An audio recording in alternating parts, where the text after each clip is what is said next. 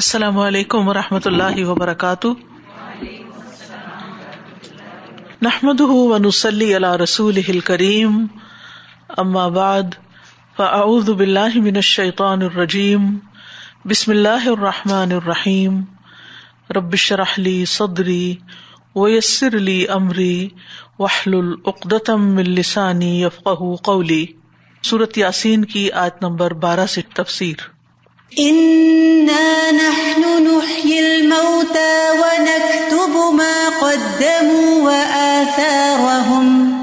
وكل شيء في مبين بے شک ہم ہی مردوں کو زندہ کریں گے اور ہم لکھ رہے ہیں جو اعمال انہوں نے آگے بھیجے اور ان کے آثار کو بھی۔ اور ہر چیز کو ہم نے ایک واضح کتاب میں شمار کر رکھا ہے۔ یعنی ہم سب زندہ لوگوں کو، انسانوں کو دوبارہ زندہ کریں گے مرنے کے بعد۔ یعنی جو اس وقت زندہ ہے جب وہ مر جائیں گے، پھر اس کے بعد دوبارہ زندہ کریں گے۔ کس لیے زندہ کریں گے؟ تاکہ ان کو ان کے ان اعمال کی جزا دی جائے جو اس وقت وہ دنیا میں کر رہے ہیں۔ اگر اچھے اعمال کر رہے ہیں تو ویسا ہی بدلا اور اگر برے کام کر رہے ہیں، کفر پر رڑے ہوئے ہیں، نافرمانیوں پہ ڈٹے ہوئے ہیں، تو پھر اس کے مطابق ان کو بدلا دیا جائے گا۔ تو ماننے والوں کے لیے خوشخبری ہے اور نہ ماننے والوں کے لیے ڈراوا ہے۔ جو لوگ نصیحت سے فائدہ اٹھاتے ہیں، ان کا حال اور ہوگا، اور جو نہیں اٹھاتے، ان کا حال کچھ اور ہوگا۔ انا الموتا انا نہ آپ دیکھیے کہ کتنی تاکید ہے اس جملے کے اندر۔ بے شک ہم ہم ہی، ہم زندہ کریں گے مردوں کو۔ یعنی اللہ سبحان تعالیٰ اس پر پوری قدرت رکھتا ہے کہ قیامت کے دن تمام مردوں کو وہ زندہ کر دے گا۔ کیونکہ قیامت کا دن بنا ہی اس لیے ہے۔ وہ دن رکھا ہی اس لیے گیا ہے۔ تاکہ اس دن سب مردہ لوگوں کو دوبارہ اٹھا کر ان کا حساب کتاب کیا جائے اور ان کو بدلا دیا جائے۔ اللہ سبحان تعالیٰ نے یہ مضمون قرآن مجید میں کئی اعتبارات سے سمجھایا ہے کہ کس طرح زمین بارش کے پڑنے کے بعد دوبارہ زندہ ہو جاتی جو پہلے مردہ تھی۔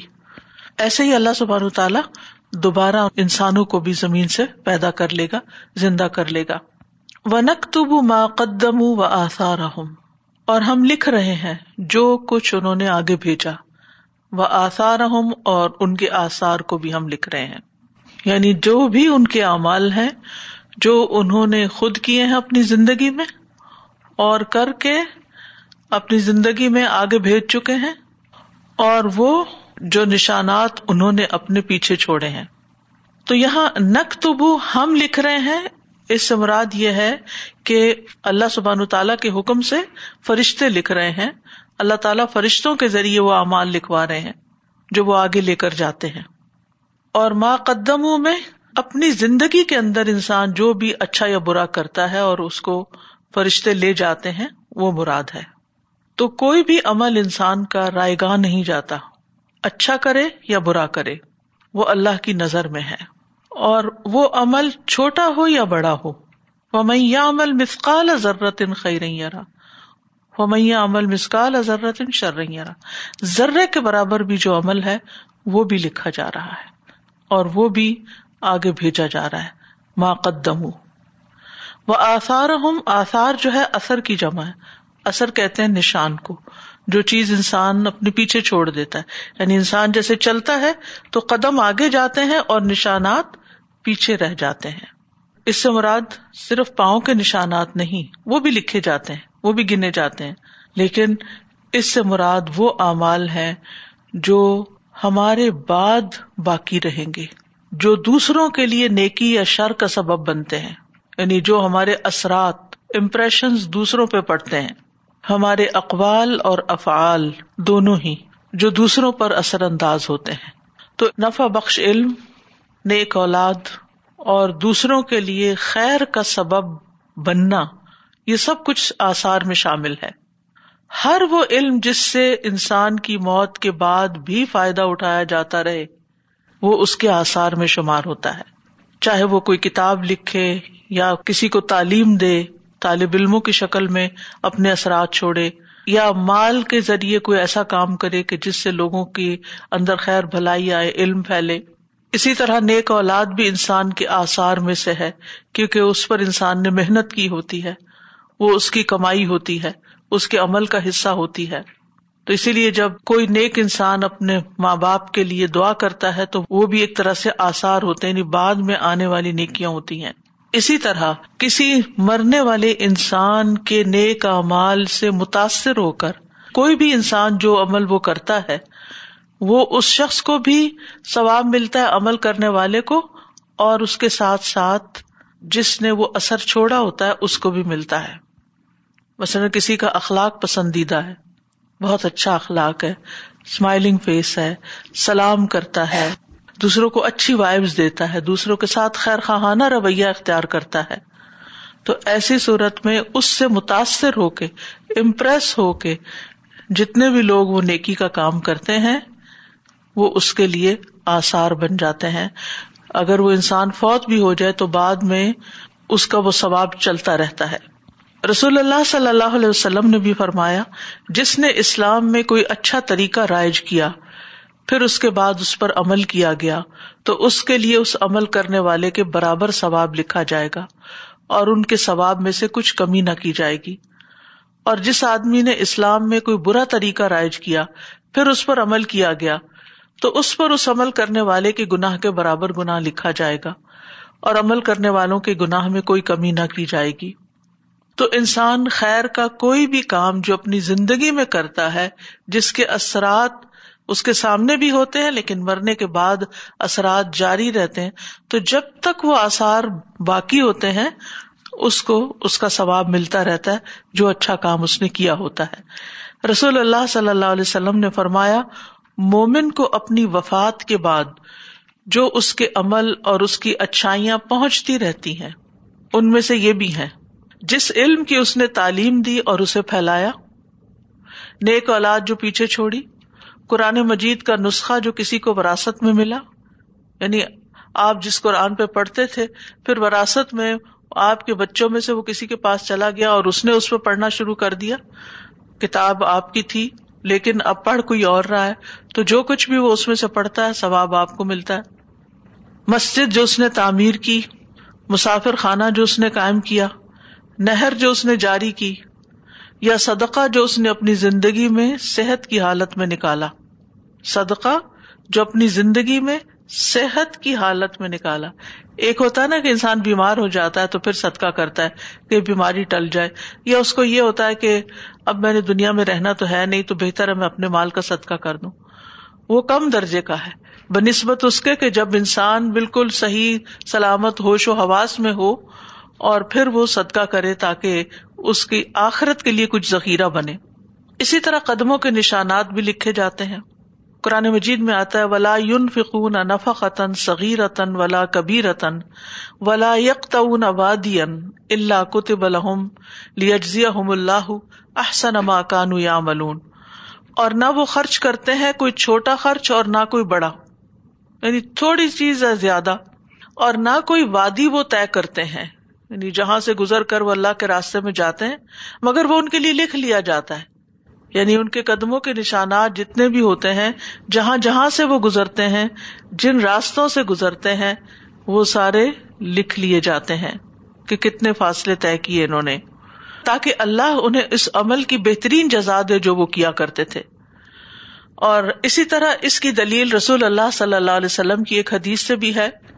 ابو سعید خدری کہتے ہیں کہ بنو سلما کے لوگ مدینہ کے ایک کونے میں مسجد سے دور رہتے تھے۔ انہوں نے مسجد کے قریب منتقل ہونے کا ارادہ کیا تو یہ آیت نازل ہوئی۔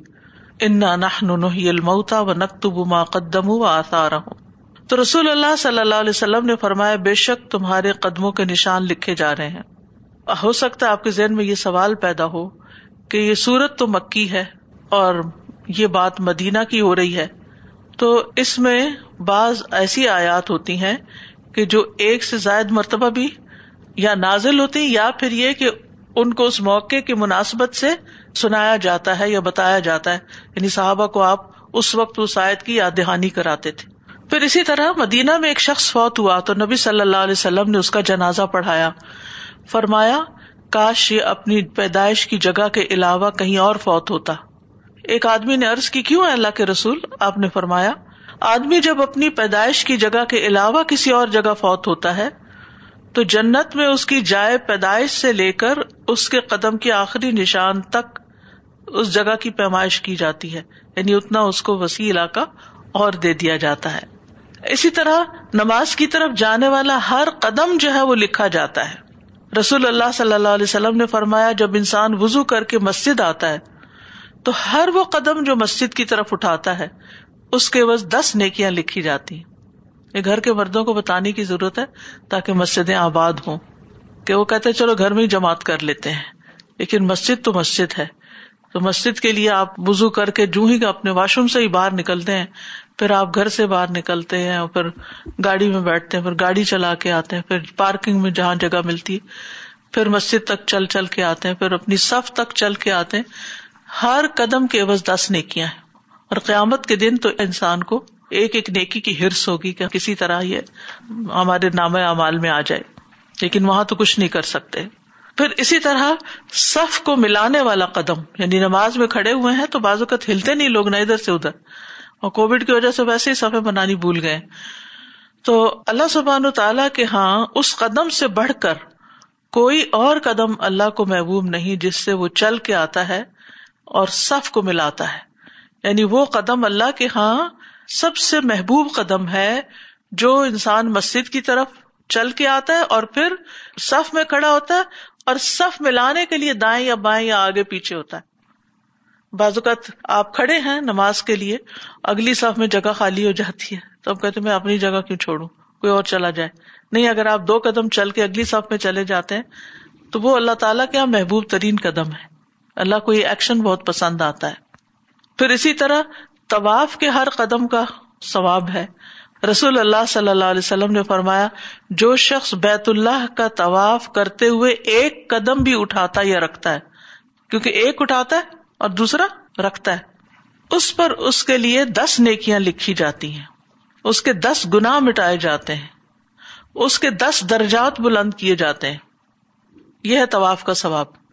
اب یہ قدم جو ہے یہ سارے قدموں سے زیادہ ثواب والا ہے، کیونکہ اس میں درجات کی بلندی بھی ہے۔ لوگ کہتے ہیں بار بار کیوں عمرہ کرنے جاتے ہو؟ اسی لالچ میں جاتے ہیں نا کہ اللہ کی راہ میں کچھ چل کے، قدم اٹھا کے اور اللہ کے گھر کا طواف کرے نمازوں کے لیے جائیں اور خیر کے کام میں نکلے ونک تب آثار آیت اور احادیث کی روشنی میں اثر بمانا قدم۔ یعنی ایک مانا تو میں نے آپ کو بتایا تھا نا، اثرات کا مانا امپریشن اور ایک کیا مانا ہے؟ قدم کا مانا پھر اسی طرح اللہ کے راستے میں رکھے گئے جانور کے آسار لکھے جاتے ہیں۔ جیسے آج کے دور میں گاڑیاں ہیں جو خیر کے کاموں میں آپ استعمال کرتے ہیں۔ رسول اللہ صلی اللہ علیہ وسلم نے فرمایا، جو شخص اللہ کے راستے میں گھوڑا پالے یعنی نیکی کے کام کے لیے، فی سبھی اللہ، وہ اسے کسی ہریالے میدان میں یا کسی باغ میں باندھے۔ تو جس قدر بھی وہ اس ہریالے میدان یا باغ میں چرے گا، اس کی نیکیوں میں لکھا جائے گا۔ گھوڑا گھاس کا رہا ہے، ثواب آپ کے نام امال میں لکھا جا رہا ہے۔ یہ اللہ کی رحمت۔ کیونکہ آپ نے اس کام کے لیے اس کو لیا تھا۔ اگر اس کی رسی ٹوٹ جائے اور گھوڑا ایک یا دو مرتبہ آگے کے پاؤں اٹھا کے کود جائے، آپ نے کبھی دیکھا ہوگا؟ کبھی اگر ٹانگے کا سفر کیا ہو تو بازوقت ٹانگا چلانے لگتا تو گھوڑا اپنے پاؤں اٹھا لیتا ہے۔ تو اس کے آسار قدم، پاؤں اٹھانا اور لید، وہ بھی مالک کی نیکیوں میں لکھے جائیں گے۔ اگر گھوڑا کسی ندی سے گزرے اور اس کا پانی پیے، خواہ مالک نے اسے پلانے کا ارادہ کیا ہو یا نہ، تو بھی اس کی نیکیوں میں لکھا جائے گا۔ وہ پانی جو پیا، وہ بھی نام امال میں لکھ لیا گیا۔ رسول اللہ صلی اللہ علیہ وسلم سے گدوں کے بارے میں دریافت کیا گیا۔ تو آپ نے فرمایا، مجھے اس کے بارے میں وہی کے ذریعے کوئی حکم معلوم نہیں ہوا، سوائے اس آیت کے فمیا عمل مسقال ضرورت خیر یرا ومیا عمل مسقال ضرورت شر یرا وکل شعی ان احسینا حفی امام مبین اور ہر چیز کو ہم نے کھلی کتاب میں لکھ رکھا ہے۔ یعنی جو بھی انہوں نے کام کیے ہیں یا اثرات چھوڑے ہیں، سب ہم نے شمار کر رکھے سب گن رکھے ہیں، ریکارڈ کر رکھے ہیں، محفوظ کر رکھے ہیں۔ ارب جو تھے وہ پڑھے لکھے لوگ نہیں تھے کہ چیزیں لکھ کر حساب رکھے اپنا۔ ہم تو اگر کہیں پیسے رکھتے ہیں تو ہم اپنے یعنی بینک میں جاتے ہیں جیسے تو فوراً آپ کے اوپر ڈیجیٹل نمبر آ جاتا ہے کہ آپ نے مثلاً فائیو ہنڈریڈ ڈالے ہیں یا فائیو ہنڈریڈ نکالے تو وہ لوگ کنکریوں کے اوپر گن کے تو وہ کنکریاں کہیں رکھ دیتے تھے کہ اتنے پیسے میں نے فلاں کو دیے ہیں۔ یعنی ایک ببل جو ہے وہ ایک درم کے مقابلے میں ہے یا دو کے یا کوئی بھی چیز جیسے حساب کتاب کرتے تھے تو وہ لکھنا تو جانتے نہیں تھے تو لکھتے نہیں تھے، بلکہ اس کے مقابلے میں اس طرح حساب رکھتے تھے۔ تو اس لیے احسا کا لفظ استعمال ہوا ہے۔ شمار کرنا، گننا۔ فی امام مبین۔ امام کا لفظ کئی معنوں میں استعمال ہوتا ہے۔ جیسے نماز کا امام ہے، کیونکہ لوگ اس کی پیروی کرتے ہیں۔ حاکم وقت کو بھی امام کہا جاتا ہے، امام وقت۔ کتاب کو بھی امام کہا جاتا ہے۔ اور مبین کا مطلب ہے کھلا، ظاہر سری یعنی انسان کے متعلق اور اس کے خلاف جو کچھ لکھا جاتا ہے، وہ حق ہے۔ اور بالکل واضح طور پر لکھا جاتا ہے۔ جس میں کوئی شک نہیں کر سکتا۔ یعنی بالکل کلیئر کٹ بالکل صاف۔ بعض نے اس سے مراد لوہے محفوظ لی ہے اور بعض نے اس سے مراد اعمال کے صحیفے لیے۔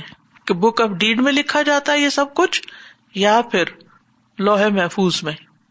اللہ نے ہر چیز کو لکھ رکھا ہے۔ تو اس سے ہی پتا چلتا ہے کہ ہر انسان ہر وقت دن ہو یا رات ہو انڈر آبزرویشن ہے۔ سرویلنس ہو رہی ہے۔ ہر وقت کہ انسان کیا کر رہا ہے۔ اچھا کر رہا ہے یا برا کر رہا ہے؟ اور نمبر تین، اس اچھے یا برے کام کے، اس کے ماحول پر کیا اثرات پڑ رہے ہیں؟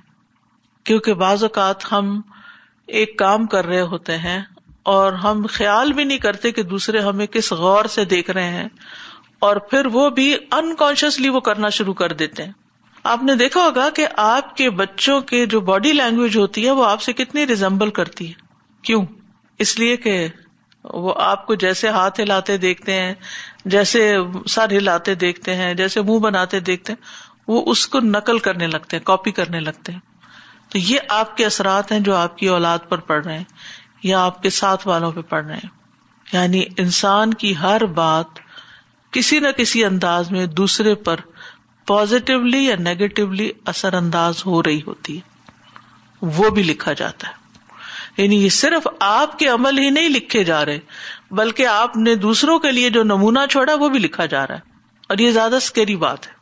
بعض اوقات انسان خود تو ایک دفعہ کوئی غلط کام کرتا ہے نا، لیکن وہ غلطی اتنی دفعہ ریپیٹ ہوتی ہے، اتنی دفعہ ریپیٹ ہوتی ہے کہ وہ پہلے عمل سے بھی زیادہ بڑی ہو جاتی۔ ہمارا ہر ایکشن ہر حرکت ہر قدم ہماری ہر بات سب ریکارڈ ہو چکی ہے۔ سب کا سب سب کچھ محفوظ ہے اور گن گن کے رکھی ہوئی ہے، شمار کر کر کے۔ کہ مثلاً کون سا لفظ اس شخص نے زندگی میں کتنی بار بولا؟ اپنی آنکھوں کو کتنی بار حرکت دی؟ اس طرح کی حرکت کی جس سے کسی کے خلاف اشارہ کیا ہو، یا کسی پہ ناک منہ چڑھایا ہو، سب کچھ، ہر چیز۔ چھوٹی سے چھوٹی اور بڑی سے بڑی۔ پھر اسی طرح ہم جو لفظ بولتے ہیں نا، منہ سے جو ہمارے الفاظ نکلتے ہیں، یہ لہروں کی شکل میں نکلتے ہیں۔ اور یہ جو لہریں ہیں، ان کے جو نقوش ہے وہ فضا میں محفوظ ہوتے رہتے ہیں۔ وہ ریکارڈ بھی محفوظ ہے۔ اور انسان جو عمل بھی کرتا ہے، اس کا عکس بھی حرارتی لہروں کی شکل میں مستقل طور پر دنیا میں موجود رہتا ہے۔ ہر لفظ جو ہم بولتے ہیں، فرشتے اس کو لکھ جاتے ہیں، ما یلفظ من قول الا لدیہ رقیب عتید۔ ہمارا نامہ اعمال جب قیامت کے دن کھولا جائے گا، تو انسان کہے گا، ما لحاظ الکتاب لا یغادر صغیرتا ولا کبیرتا الا احصاها اور قیامت کے دن یہ کتاب انسان کے سامنے کھول کر رکھ دی جائے گی۔ اور اسے کہا جائے گا ہاضا کتابنا ينطق علیکم بالحق۔ انا کننا نستن ما کن تم تاملون یہ ہماری کتاب ہے جو تم پر حق کے ساتھ بول رہی ہے۔ بے شک ہم لکھوا رہے تھے جو عمل تم کر رہے تھے۔ تو انسان کو اس کے اگلے پچھلے سارے اعمال بتائے جائیں گے۔ یونب ال انسان یوم ازم بما قدم و اخرا صورت انفطار میں آتا ہے، علمت نفس ما قدمت و اخرت ہر شخص جان لے گا جو اس نے آگے بھیجا اور جو پیچھے چھوڑا اپنے اثرات کی شکل میں۔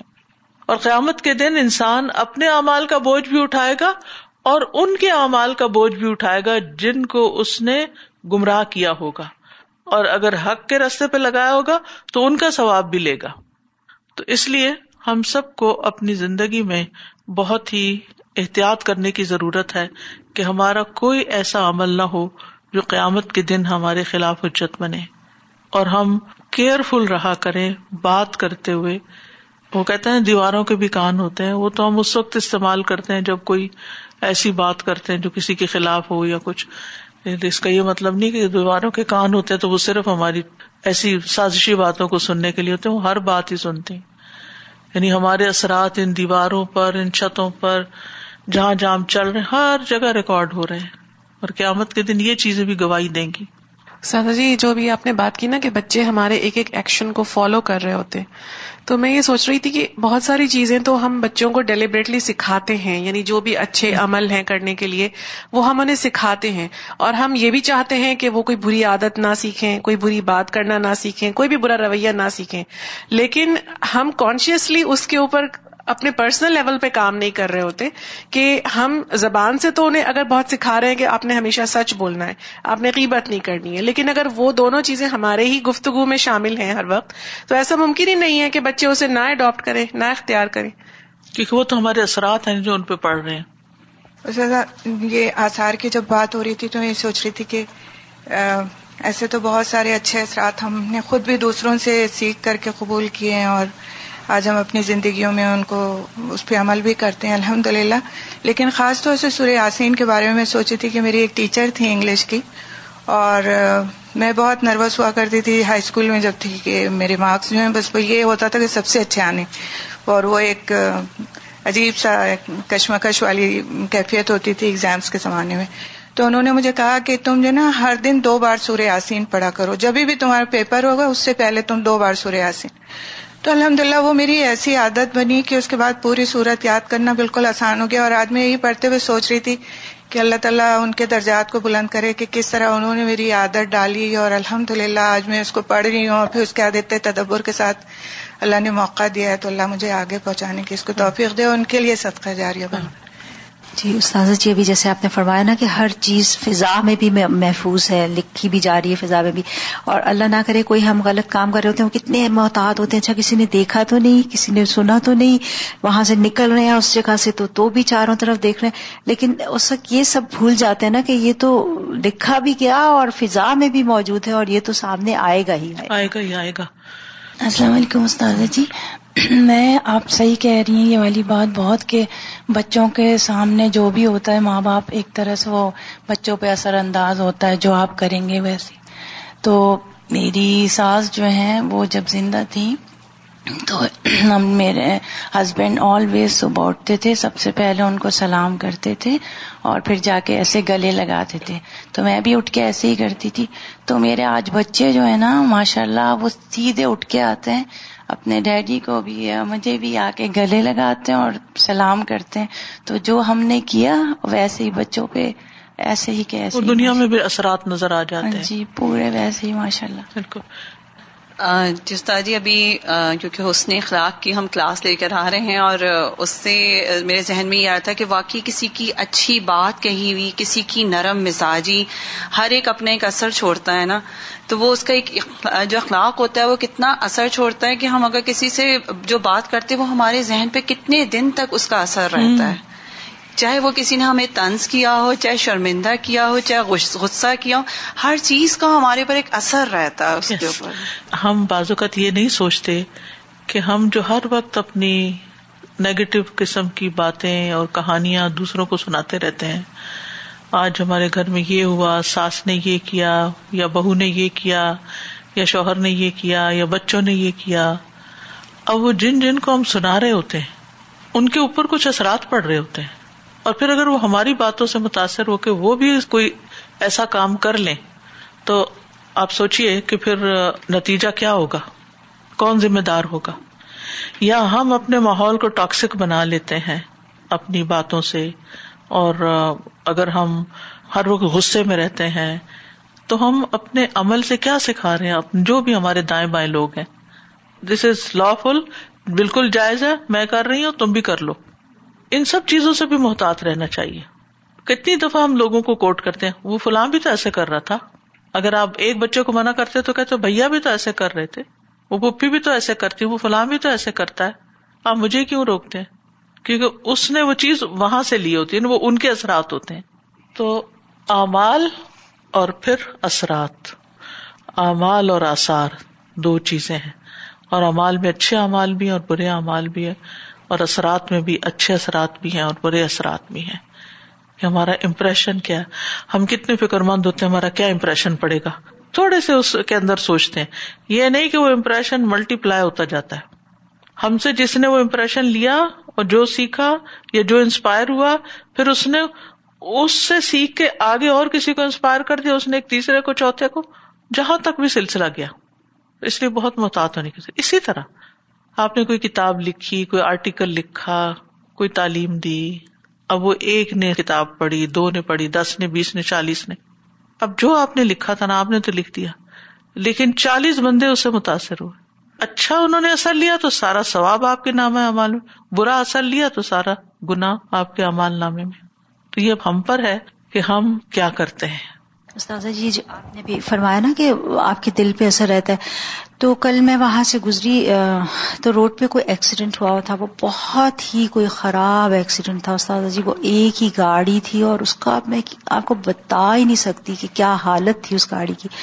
اب میں تو اس بندے کو نہیں جانتی تھی، مجھے نہیں پتا وہ کون تھا، عورت تھی، مرد تھا، مسلم تھا نان مسلم تھا، لیکن اتنا برا دن گزرا اور لٹرلی میری آنکھوں سے اس وقت آنسو بہنا شروع ہو گئے، وہ میرا کچھ نہیں لگتا تھا۔ بس اس گاڑی کی حالت دیکھ کے اندازہ ہو رہا تھا کہ اس کے ساتھ کیا ہوا ہوگا۔ اور پھر واقعی بعد میں نیوز میں پتا چلا کہ اس کو کاٹ کے نکالا گیا گاڑی کو کاٹ کے نکالا گیا۔ وہ اندر ہی ڈیتھ ہو گئی تھی اس کی اور کاٹ کے نکالا گیا۔ تو ہر چیز کا اثر ہوتا ہے۔ کسی کو کوئی اچھی بات جب ہم شیئر کرتے ہیں تو سارا دن اس کا بھی اچھا گزرتا ہے۔ اچھا، وہ اس لیے کہتے ہیں نا کہ اسمائل کریں کنٹیجیس ہے آپ اسمائل کریں گے تو دوسرے کو بھی ہوگی۔ اور اسی طرح سے واقعی دل پہ بہت اثر ہوتا ہے ہر چیز کا۔ اس لیے جو قرآن پڑھنے والے ہیں، دین پڑھنے والے ہیں، ان کو اور بھی زیادہ محتاط ہونے کی ضرورت ہے، کیونکہ ان کو زیادہ دیکھتے ہیں لوگ کہ یہ قرآن پڑھتے ہیں اور اب ان کا اخلاق کیا ہے، کرتے کیا ہے